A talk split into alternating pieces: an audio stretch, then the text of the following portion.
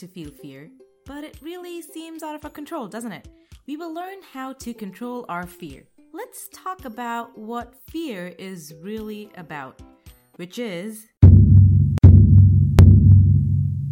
anticipating worst case scenarios. Think about it. We never fear an outcome that's meh, okay. We don't fear getting an average job. We fear not getting a job at all and not having enough money and being homeless and hungry and miserable. That is a worst case scenario for us average middle class citizens. Now, that is scary, but we can't control it. The one technique that has worked best for me is to sit in my worst case scenario for a few minutes and build a world around it. What would I do? What would I eat? What would I see? Where would I go? All these details. Because almost always we realize that when the worst case scenario does happen, it actually won't be that bad. I will have opportunities. Let me give you an example. When I was about to be let go from Microsoft, I didn't have my green card. So if my medical leave didn't come through, I would have to leave the country in 30 days. Being born in Dubai, I wasn't a UAE citizen, and so I defaulted to my parents' nationality and got an Indian passport.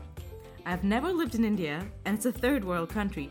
I always get sick on my 10th day because the air is polluted, the water is unclean, the food is unsanitary, the weather is too hot, the people corrupt, the roads impossible to drive on. Also, I would lose my freedom. It's an extremely patriarchal country. That one to two week period of my not knowing if I'll have to leave the country or not was excruciating. I was terrified. So I decided to sit in it and think about my worst case scenario. I thought, I'll fly to India, and actually, I won't have to go to that little town my parents are from. I can go to Bangalore, that's a tech city, and cleaner too. Or in fact, I can go to Hyderabad where my sister in law's family lives. They have a big house and I'll have a room to myself. They have a personal cook who can take care of my food needs. They have a driver so I won't have to worry about driving or traffic or safety. In fact, they own a business so I could work for them. Also, since I'm an entrepreneur and in India you need connections to start a business, I'll have plenty through my sister in law's family because they are business people with connections. And perhaps, maybe, all that might make it easier for me to move back to the US. So my situation is not so bad, huh? I have another example of my not being able to pay rent. Scary story, and one for the longer podcast. This technique reminds me of what my brother once told me. Always hope for the best, but be prepared for the worst. Now let's think about this sentence for a minute. Hope is continuous, whereas preparation is a one time deal.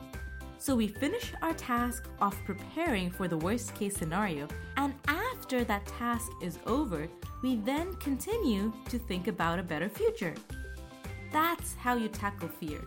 Sit in it just once, flush out all the feelings from that session, and now that the feelings have come to you, lived its life, and gone, you can start focusing on your well being. It's a very powerful exercise. In my longer podcast, I will share a few more techniques that you can choose from to use the one that works the best for you. And here's the resource I will leave you with today. It's a quote by Lao Tzu If you're depressed, you're living in the past. If you're anxious, you're living in the future. If you're at peace, you're living in the present. Such a profound quote. What it did for me was that every time I was in a bad mood, think of what category my emotion fell into, and it always fell into one of the two fear or sadness. Once I figured out what the emotion was, I could tell whether I was reminiscing of an unhappy past or freaking out about a future that I cannot fully control. This knowledge helped me bring my focus back into the present. I was eating a bowl of cereal, driving on a sunny day, watching a movie, talking to a friend. My present was always a happy situation. So remember this quote and use it to bring your focus back to a happy moment. It's almost like meditation.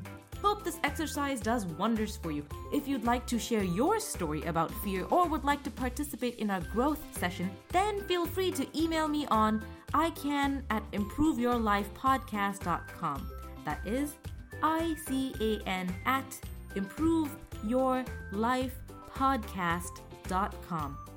Wishing you happy Halloween, and remember, friends, there is nothing to fear except fear itself. hey, that's rude. Until next time, happy success.